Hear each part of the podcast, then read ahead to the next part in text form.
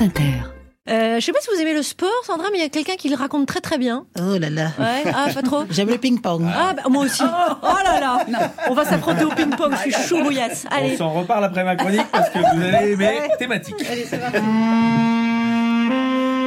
la vache. Les footballeurs, ils sont vraiment dragueurs. J'ai commencé à voir un petit peu la magouille de, de ce monde-là. J'ai commencé à capter que, que parfois on me trouvait beau parce que j'avais un billet qui était passé de la poche. Un ancien international m'a dit si j'avais pas été marié avec une femme si, si chaude, euh, j'aurais eu 50 sélections Oh au lieu de 20.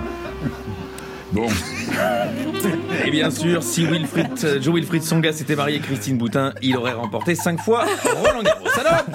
Je voudrais vous parler aujourd'hui de deux thèmes qui me touchent particulièrement, puisqu'il y en a un qui me passionne et l'autre que je pratique, que sont le sexe et le sport. Euh, je ne vous dis bien sûr pas dans quel ordre, je les laisse rêver un petit peu. Je suis tombé en effet sur un super article qui soulève la question dans l'équipe, sexe et football font-ils bon ménage? Mais il faut élargir à tout le sport, évidemment.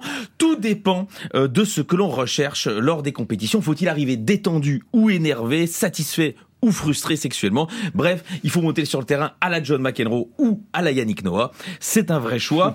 Alors, je vous parle ici des protagonistes sur le terrain, hein, pas des supporters, puisque eux ont évidemment déjà fait leur choix. Euh, par exemple, les supporters marseillais ont tendance à encourager euh, les pratiques sexuelles bien spécifiques et surtout en compagnie de personnes très précises que sont les mamans euh, des supporters parisiens, en l'occurrence.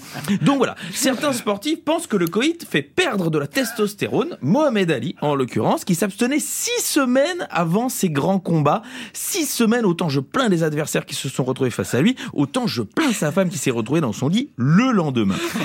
Jacques Anquetil racontait ne pas avoir eu de rapport sexuel pendant ses Tours de France gagnés. À l'inverse de ceux perdus, ce qui nous laisse penser que Poulidor était un sacré queutard quand même. Des études ont contredit cette théorie. Et ça me semble assez évident. Euh, si euh, la chasteté était gage de performance athlétique de haut niveau, ça se saurait et le record mondial du 100 mètres féminin serait détenu par Mère Teresa. et justement, on parle de testostérone, mais on ne doit pas oublier les femmes. Et c'est là que c'est intéressant. Des chercheurs américains ont découvert que l'acte sexuel bloque la production de neuropeptides P chez la femme, euh, qui provoque donc de la douleur. Autrement dit, la stimulation sexuelle des femmes a pour conséquence de réduire la douleur. Et je donne un exemple au hasard. Si par exemple, mesdames, vous avez la migraine, eh bien le sexe justement peut euh, résoudre ce et il a raison, il a raison, ce qui énerve beaucoup Juliette.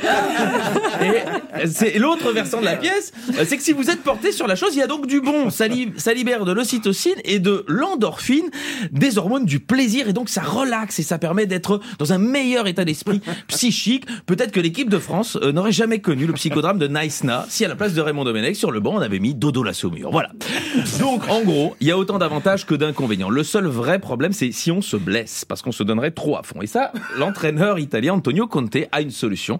Il en parle en 2019. Il explique, en période de compétition, le rapport ne doit pas durer trop longtemps. Et il faut faire le moins d'efforts possible, en étant donc placé sous sa partenaire. Petit conseil. Et puis, et c'est celui-là qui est intéressant, le faire de préférence avec sa femme. Car ainsi, vous n'êtes pas obligé d'effectuer une prestation exceptionnelle. Fermez les guillemets. Il vaut mieux donc assurer un bon résultat à domicile plutôt qu'essayer d'aller marquer un but qui compterait double à l'extérieur. Précisons enfin que les sportifs ne sont pas tous chauds comme des baraques à frites. Jérôme Alonso, ancien gardien du PSG, explique la veille des matchs, je n'avais jamais envie de faire l'amour, j'avais déjà la tête dans le match, j'avais juste envie qu'on me foute la paix, je voulais regarder des documentaires sur les baleines en Antarctique. Et regarder des documentaires sur les baleines, c'est également une des grandes passions de Guillaume Meurice. Et je comprends donc maintenant pourquoi je lis toujours ce brin d'insatisfaction dans le regard de Madame Meurice, que je salue bien amicalement pour terminer cette chronique.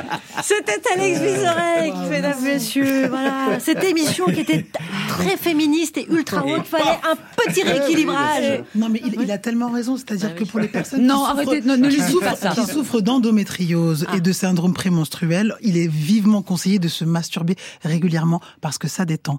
Mes consoeurs, masturbons-nous. Oui, mais c'était vraiment pas le propos d'Alex Vizorek. Sandra Caquet fait un magnifique duo avec Alex Vizorek.